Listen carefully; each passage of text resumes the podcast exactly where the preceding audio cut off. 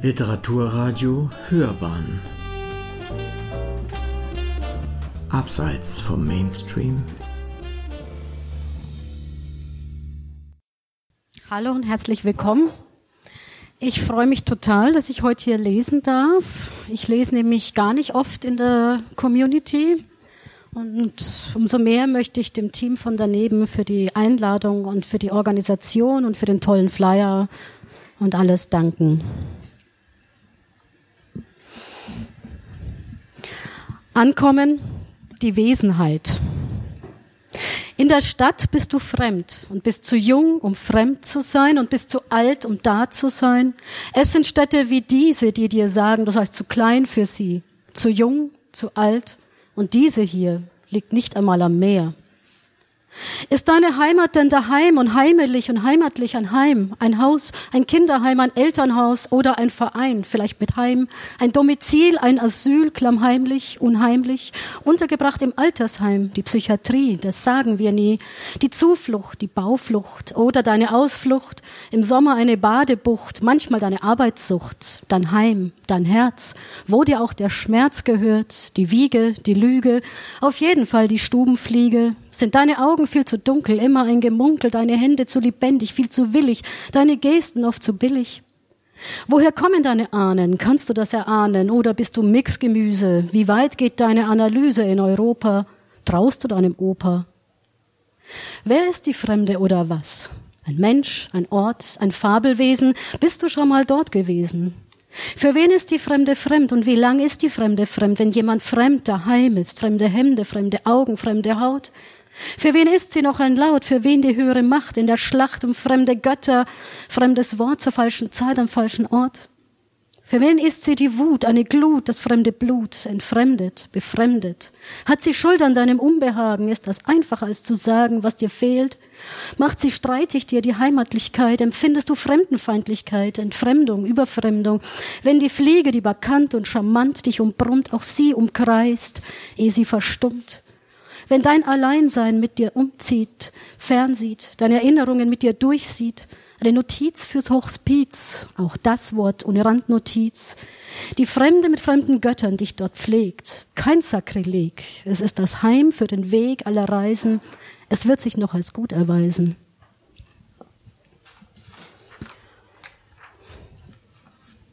Ich werde bei Lesungen oft gefragt, ob meine Texte autobiografisch sind, und dann antworte ich meist, dass meine Tagebücher autobiografisch sind. Bei der Lesung, wo es um die verschiedenen Fremd- Facetten des Fremdseins und den Geistern der Vergangenheit geht, möchte ich jetzt doch noch was ergänzen. Ähm, natürlich geht es beim Schreiben auch immer um die eigene Biografie.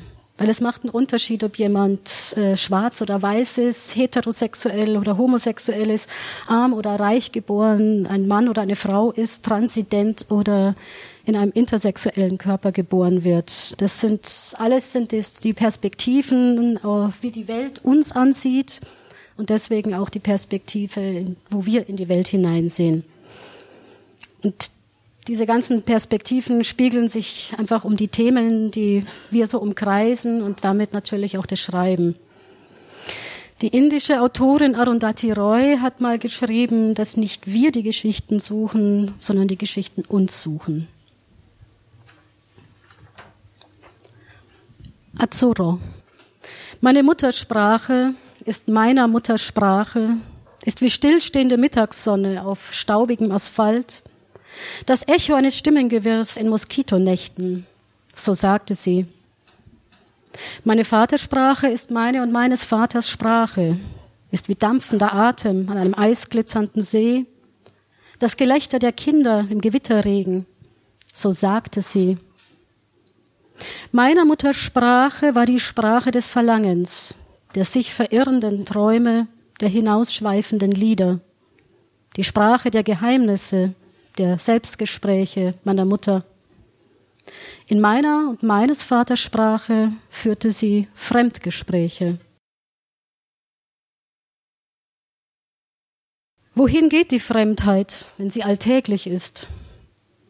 Die Zunge meiner Mutter war fragwürdig, wenn sie sich um die Vatersprache krümmte, verrät mit ihren abgerundeten Enden eine Bittstellerin um die harte deutsche Mark, so sagte man, und im zu lauten Infinitiv des Woher, Wieso, Warum wurde eine erwachsene Frau zu einem Kind, leckend an Eisblumen auf Metall, die Zunge festgeklebt, mit einem Lächeln, mit einem Lächeln.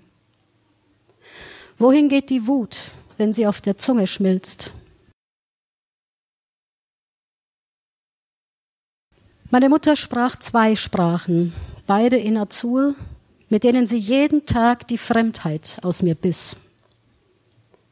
Meine Mutter hatte zwei Hände, die linke in schweigendem Zorn, die rechte hüllte mich in ein Badetuch und sie besaß eine Wanne, worin sie mich passend wusch, für das Gelächter im Gewitterregen, für den Atem am eisglitzernden See. So sagte sie, gegen den Infinitiv, für die Deklination der Scham. Nur gelegentlich, an heißen Sommernachmittagen, bläst sie den Staub vom Plattenspieler, sie legt eine zerkratzte Schallplatte auf und spielt mir ein Lied. Einmal hat mich ein Interviewer gefragt, warum ich Liebesgedichte mit gesellschaftlichen Themen mische. Ich habe geantwortet, dass Liebe und Beziehungen politisch sind, weil wir nicht in einem gesellschaftsfreien Raum leben. Also es war eine längere Diskussion und ich glaube, dass er mich nicht verstanden hat, was ich meinte. Klar war aber, dass die homosexuelle Perspektive in einer heterosexuellen Gesellschaft fremd ist. Und ich habe verstanden, dass es Menschen gibt, die das Privileg besitzen, dass für sie das Private unpolitisch ist. Bei dem kommenden Gedicht wollte ich eigentlich ein Liebesgedicht schreiben.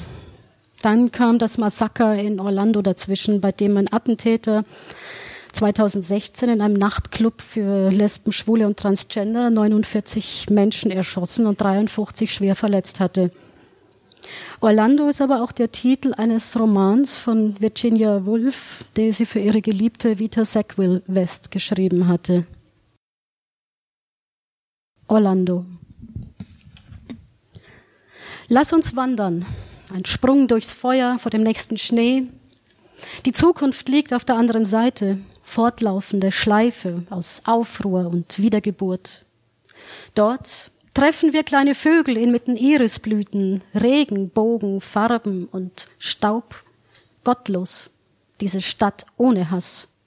Eingebunden in galaktische Federwolken, wo wir rätseln über die Artefakte, die uns unserer Menschlichkeit beraubten, behauptend, dass irgendein Gott auf ihrer Seite stand. Code, männlich, weiblich, als Lebensmuster, ausgemustert die unbestimmten Zeugnisse einer Zeit der willkommenen schäbigen Gefühle, Hass als eingetragenes Warenzeichen. Was sahen sie, die Beifall klatschten? Sportficken, Massenmorde, Kriege, bestehend aus Unterwerfung, Angst und Tod, der Rest war Bürokratie. Wir waren wieder jung, vergaßen, dass die Welt nicht so verliebt in uns war, wie wir ineinander.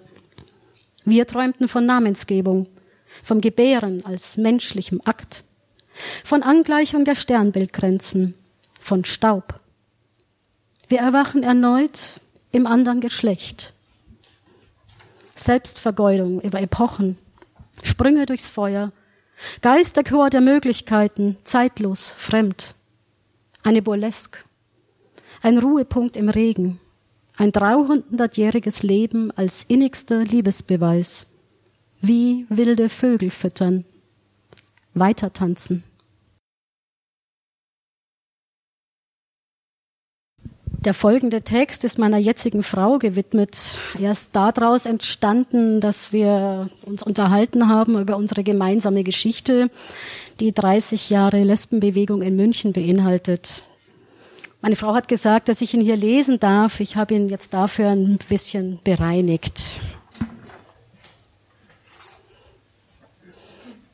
Als wir träumten, einunddreißig Jahre lang. Als wir träumten, wussten wir nicht, dass wir träumten. Wir träumten von einem Tor aus Bäumen, von Frauen mit freien Körpern in aller Welt. Wir träumten von Räumen, in denen unsere Liebe zählt. Wir träumten wie haltlose Kinder von Respekt, davon niemandes Objekt zu sein, erträumten uns ein Land ohne Macht, ohne Gewalt, suchten beieinander Halt, suchten nach Harmonie unserer eigenen Sinfonie, da wir keine andere fanden, die von uns erzählt, bestanden wie auf diese Melodie, hatten wir diesen Weg gewählt.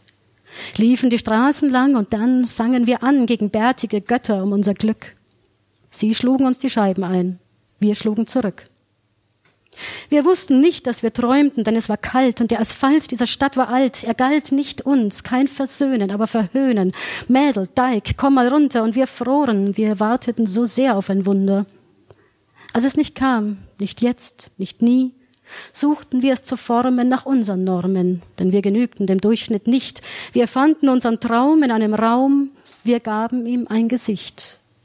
Und träumten an gegen die Agonie, die uns begegnete, gegen den Knast, vor dem es regnete, sangen Bella Ciao mit Trompete wie Möwen im Frost, in der Hoffnung, du könntest es hören, in der Hoffnung auf Trost. Kein Trost, es war das falsche Lied in meinen Träumen, doch wir hatten kein Lied, als sich das Lied entschied, keine Zeremonie für die Dystopie, die uns umgab. Und als wir dich abholten aus dem Knast, erinnerte ich den Geruch, der an dir haftete, als Last. Er war Gewalt. Wir suchten eine Gestalt für die Gewalt, als wir träumten, und unser Zorn war ein Dorn. Wir waren nicht verrückt, hatten uns ein wenig verlaufen, waren weggelaufen. Doch wir waren stark, auch wenn wir es nicht wussten, wie viel Stärke sich in uns verbarg. Wir fanden zurück. Und unser Weg war Zukunftsmusik, weil wir träumen, von einem Tor aus Bäumen wie Fabelwesen, auserlesen uns zu erfinden, zu ergründen, damit wir nicht verschwinden, wenn die Welt nicht so verliebt in uns ist, wie wir ineinander. Miteinander sehen wir die Zeitalter der Nachtfalter, deren Wanderflüge über sieben Hügel, wenn es Zeit wird zu gehen, ihr Rüssel im Blütenkelch, das Beben der Flügel, die freilebende Lust, die wir bewusst verstehen, weil wir träumten. Und nicht wussten, dass wir träumten, weil wir träumen. Das kommende Gedicht handelt von meiner aller, allerersten Liebe.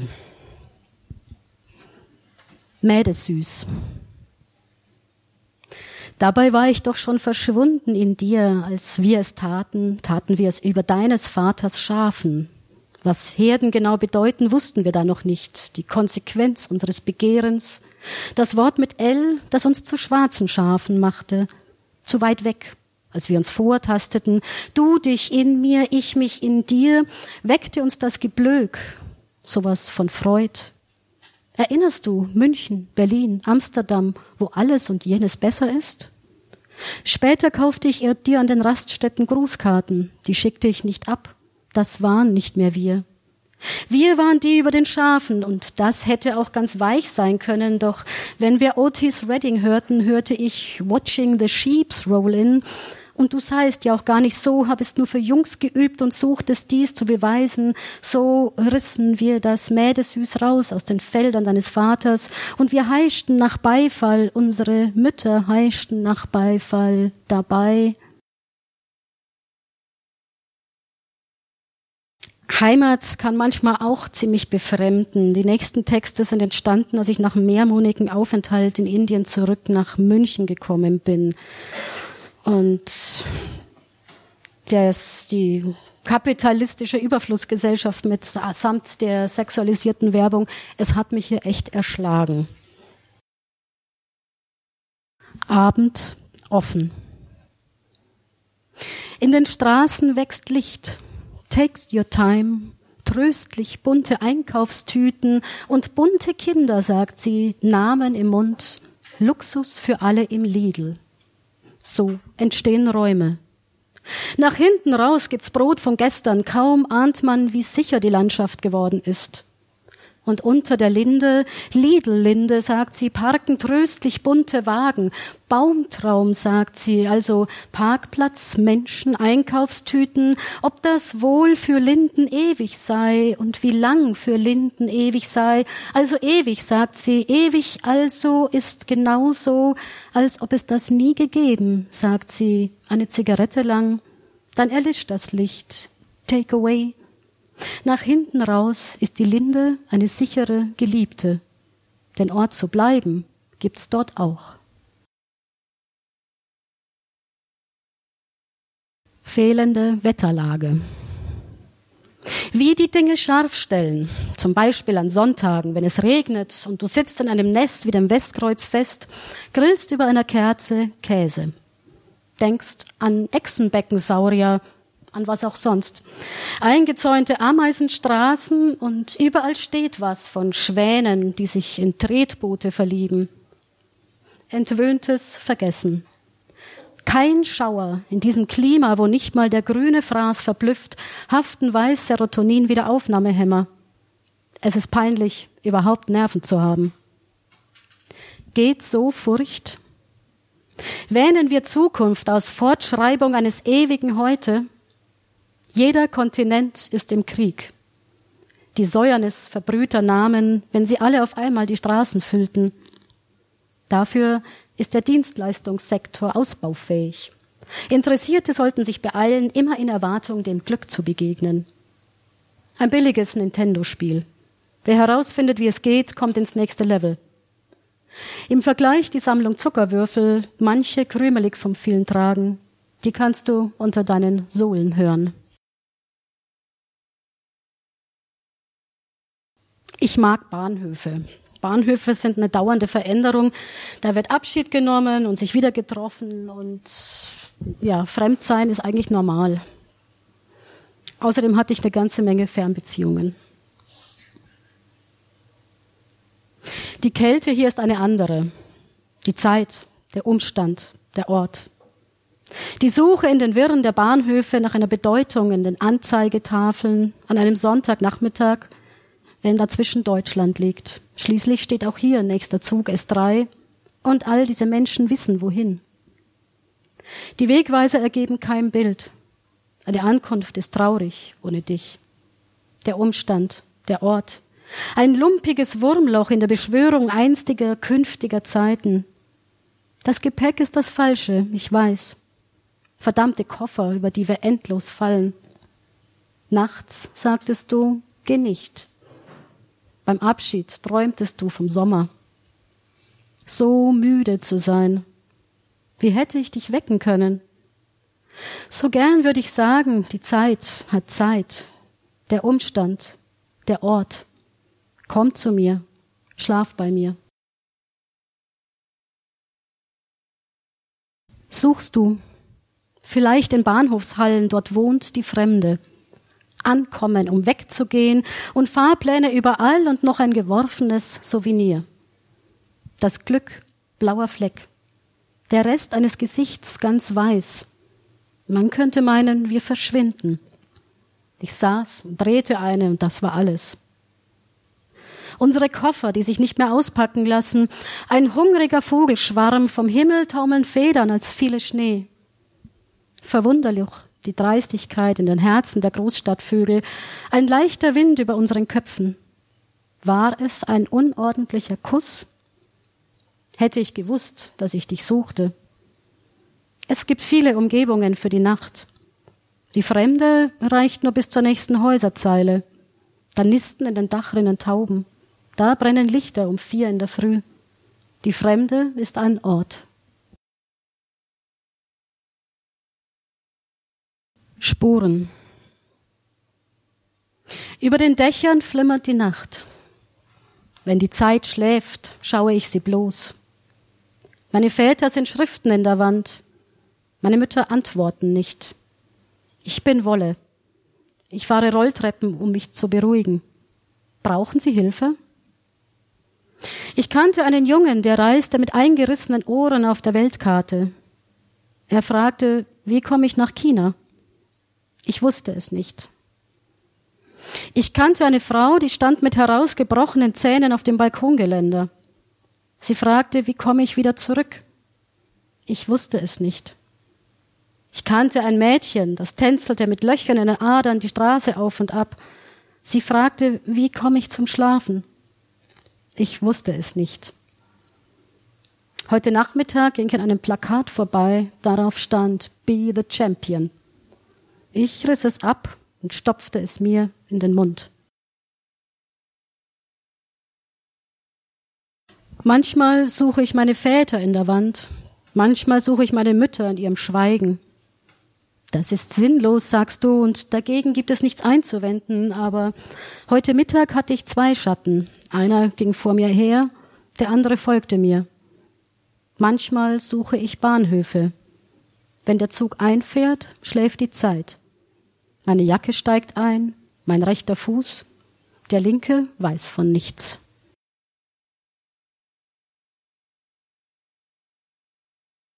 Bahnhöfe sind Orte für Gespenster. Nach dem letzten Zug wickle ich mich in meine Jacke ein. Ich erinnere mich. Schöne Mütter zog es zum Eiscafé. Rote Strähnen schimmerten wie Blut in ihren Haaren. Väter mit Rosen in der Hand zerschnitten Teppiche. Hunde fraßen Fotos in Blassorange, in Sepia, bevor sie krepierten. Die Narben der Täter entzünden sich. Die Narben der Täter sind nicht die Narben der Opfer. Die Narben der Helfer entzünden sich. In der Rotunde entfernen sie sich mit einem Päckchen, vergessen, nasal oder geraucht, damit beschäftigt, sich selbst zu helfen. Die Nacht verschwindet mit der Zeit. Ich esse Träume auf Bahnsteigkanten und frage, was das ist, zu Hause. Wie ich hierher gekommen bin, weiß ich nicht. Manchmal, wenn ich die Augen schließe, sehe ich mich gehen.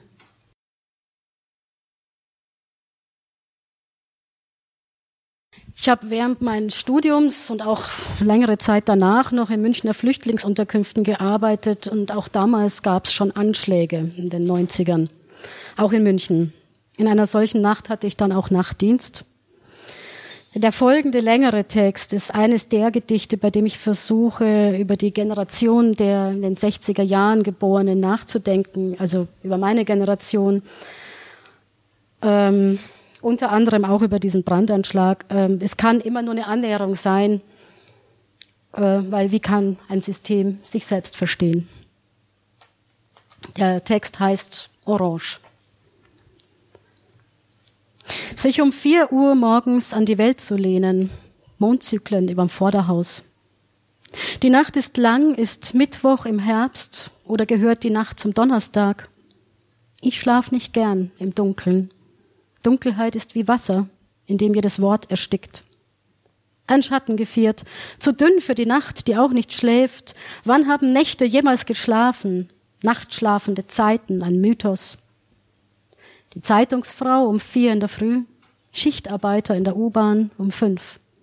Von der Arbeit in die Arbeit. Sehen unterschiedlich aus, beide mit der Nacht beschäftigt. Der Nacht drinnen, der Nacht draußen.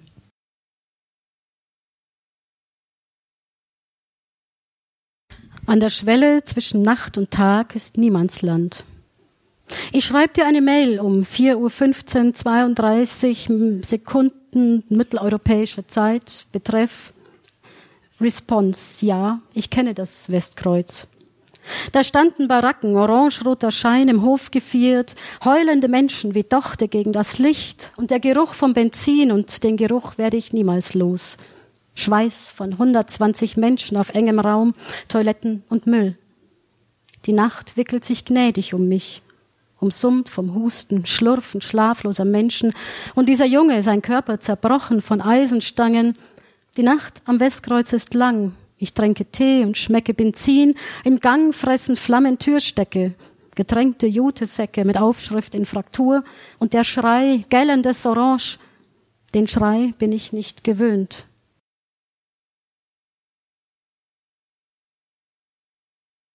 Am Westkreuz, sagst du, bin ich aufgewachsen. Und ich schreibe dir, ich weiß, nur der Feuerlöscher, der war schwer. Von wir zu sprechen, wo fängt das an? Orange bei einer Wellenlänge von sechshundertzwanzig bis fünfhundertfünfundachtzig Nanometern liegt im sichtbaren Spektrum zwischen Rot und Gelb. Orange die Laufmasche unserer Mütter vor dem Pillenknick. Orangen Strümpfe in autogerechter Stadt. Die echte Barbie, grundsätzlich blond und Knallbrause. So die Verwirrung beim großen Schritt für die Menschheit, der war schwarz-weiß. Der schwarze September und der deutsche Herbst in Blassorange und das Dioxin in Seveso. Unsere Mütter erinnerten ihre Nächte im Bombenkeller nicht. Unsere Väter sparten auf den neuen Opel. Orange lag wie eine Decke der Langeweile über den grausamsten Farben. In unseren Köpfen experimentierten wir mit Kriegen, Katastrophen und dem Ende der Menschheit.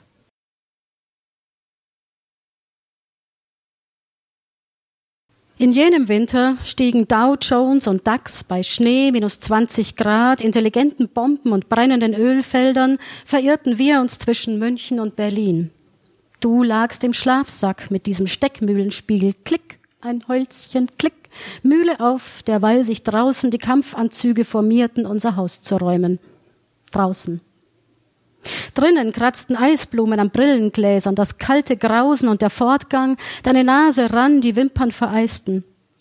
Wir versperrten die Börse mit unserem Fahrradschloss, du wärmtest es mit deinem Feuerzeug, klick, und den Schlüssel, klick, ließen wir stecken. Wir hatten alles nur halb gemacht. Das Besaufen und Vergessen, den Triumph und die Gefügigkeit. Und als wir daran dachten, die Börse in die Luft zu jagen und die Zeitbombe tickte und tickte und hörte nicht auf zu ticken, sahen wir uns an und dann war klar, wir hatten den Wecker nicht gestellt.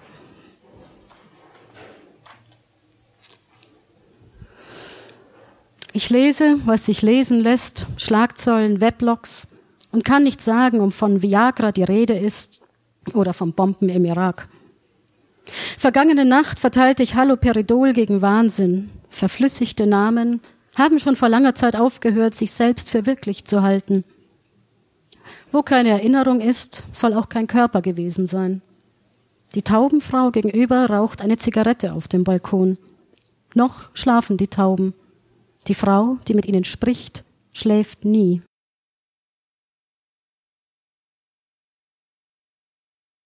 Wir sind sprachliche Wesen. Wir verstehen uns nur im Gespräch mit anderen. Erzählend entwickeln wir unsere Vorstellungen von uns selbst. Von unserer Herkunft erfahren wir durch die Geschichten, die Erinnerten, die Erfundenen unserer Vorfahren. Von uns selbst erfahren wir durch die Reaktionen der anderen. Carolin Emke.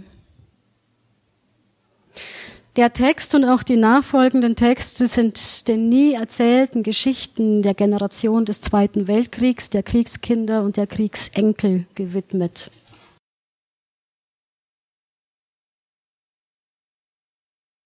Zeit, Zeugen, Akten. Wenn wir wachen, wissen wir vom Schlaf.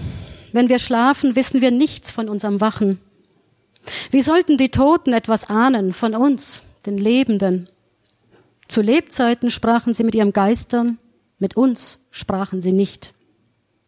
Wir schreiben immer dasselbe Gedicht, damit die Geschichte beginnen kann, irgendwann.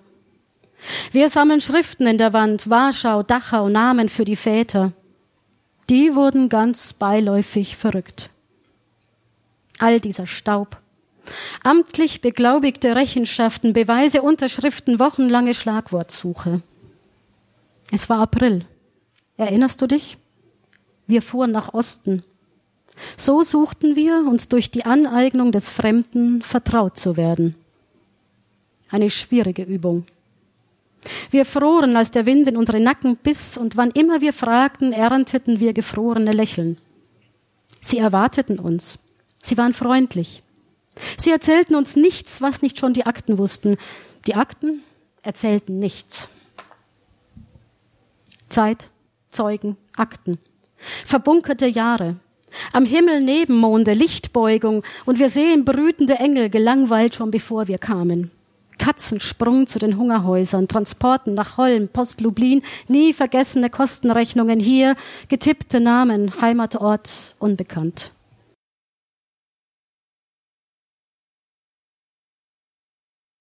Es war April. Wir sprachen nicht.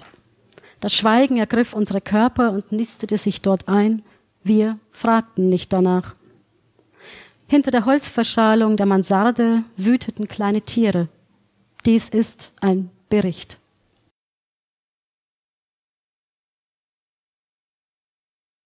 Haus bauen. Der Stoff, aus dem wir waren, war nicht von Helden, auch wenn wir es träumten. Die Stadt, die uns aufnahm, brauchte uns nicht. Wie fanden wir den Weg, geradewegs auf die Straße hinaus und Baugruben umtänzelnd? Zeichen gab es kaum, So betraten wir den Raum. Durch schmutzige Fenster brach Licht. Generationen richteten sich dort ein. Was am Platz übrig blieb, es klappte gut. Bucklige Herrenmenschen, Blutgestürm, all das verdunkelte, gemunkelte Mütterherzen mittendrin. Hier suchten wir uns treu zu sein. Es war viel Liebe im Sommer, im Begriffen des Stoffes, aus dem wir sind, Zungen, angenagelt, das Herz.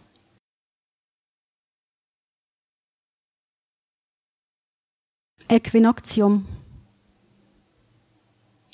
Was geschrieben stand, war unsere Angewohnheit, alles zu verlieren, sogar das Geschriebene selbst.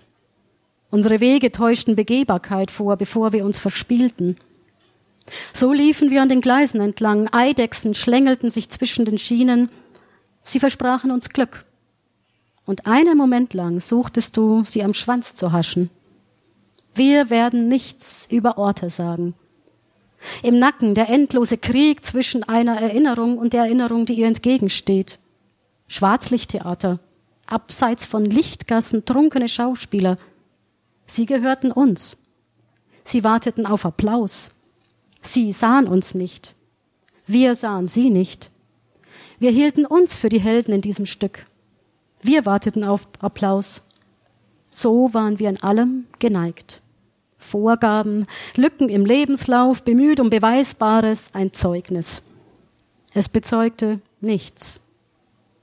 Als würden wir erst im Geschriebenen wirklich werden, träumten wir nachts von ungelösten Kreuzworträtseln wie von der Suche nach einer verlorenen Liebe. Am Morgen waren die Schneelandschaften zurück.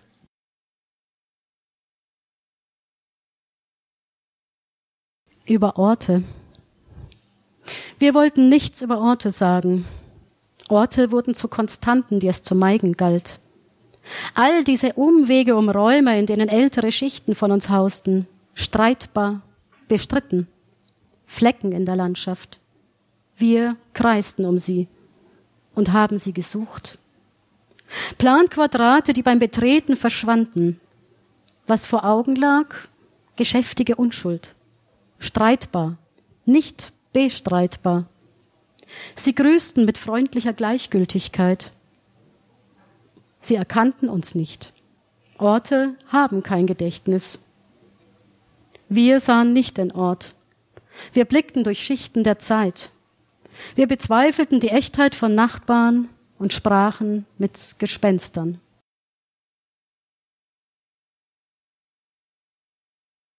Schwarzlichttheater. Wir übten doch nur. Wir arbeiteten am Vorwort. Über den atomaren Winter wussten wir schon mit acht Bescheid und klebten uns die Sonne ins Fenster, wo sie für den Rest der Zeit blieb. Dagegen kam kein Wetter an. Nicht wirklich.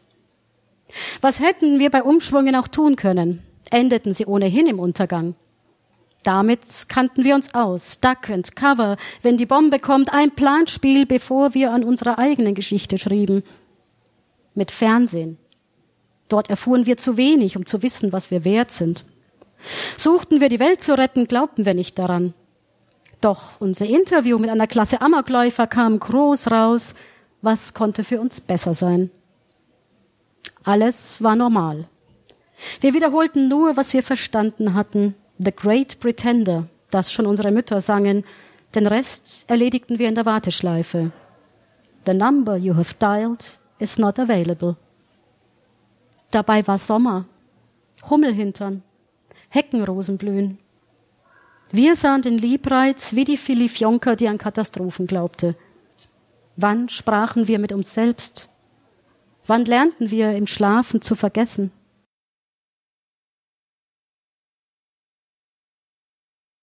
Die Fremde ist ein Ort, wenn wir auf Reisen gehen.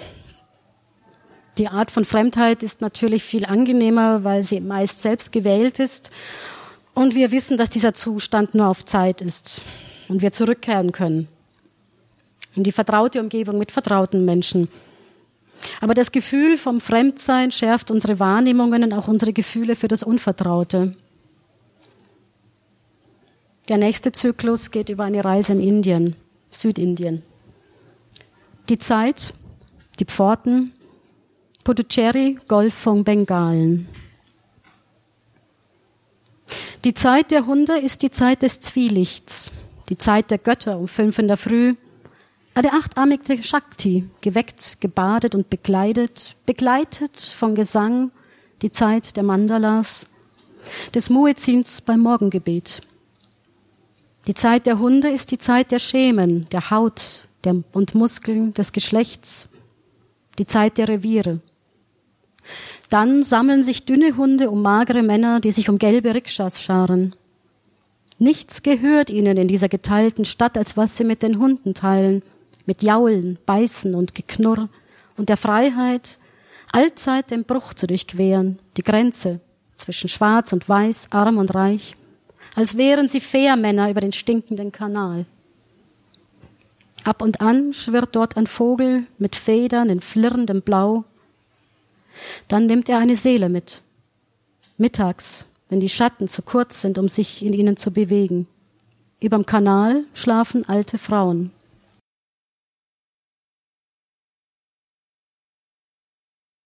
Die Zeit der Geschichten ist die Zeit der Frauen und ihrer Kinder. Das ist der Tempel, an dem hatte einst die Frau den letzten Baum mit ihrem Körper geschützt. Der Tempel, an dem die Frau einer Katze Milch gab. Der Tempel, an dem die Frau ein Schlangenkind gebar. Der Rest ist alle Zeit, ist Geschichte, ist Business, das Leben, das jeder lebt und niemand versteht. Wie das Sterben der Meeresschildkröten, den Schlaf der Alten überm Kanal, die vom Eisvogel fortgetragen wird, der Blick des Fahrers in den Rückspiegel. Madam, what is your definition of God? Your definition of creation? Um die wichtigen Fragen zu stellen.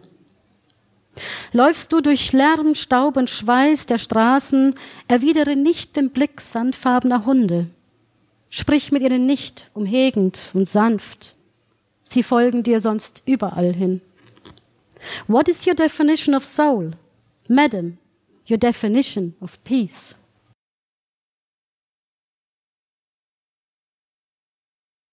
Die Zeit der Geister ist alle Zeit. Ist die Zeit der Frau unterm Banyanbaum, die mit ihrem Körper den Platz erkämpfte für die Geschichte. Die Frau ohne Namen. Ist mittags, wenn die Hitze überm roten Staub flirrt, als tanzende Shakti und die Schlangen im Tempel sich aus den Lianen winden um die Brüste der Göttin. Die Zeit der Priesterin, um deinen, Tri- deinen Tribut zu nehmen. Die Zeit der Bewässerung in den Gärten der Kolonial- Kolonialhäuser, die Zeit des Wissens und Verleugnens. Die Zeit der Schatten, zu kurz für die Alten und Hunde auf der Straße. Die Menschen ohne Namen, die kamen und deinen Sonnenstrahl erweiterten. Mit ihren Speisen, ihren Göttern, ihrem Sein. Die Zeit der Geister ist die Zeit der Unbestimmten, wenn im Zwielicht die Konturen der Körper eins werden mit den Schemen, tiefe Stimmen in zierlicher Gestalt, raumgreifende Tänzerinnen, verschmolzene Geschlechter in einem Körper, Magie der Ausgestoßenen. Die Zeit der Geister ist die Zeit der Ungewollten, die zwischen den Architekturen leben. Wohin mit all den überschüssigen Menschen? Wer verneigt sich? Wer nickt? Wer ist Bittsteller? Wen bitten sie? Wer wird gebeten? Wer lächelt? Wer lächelt?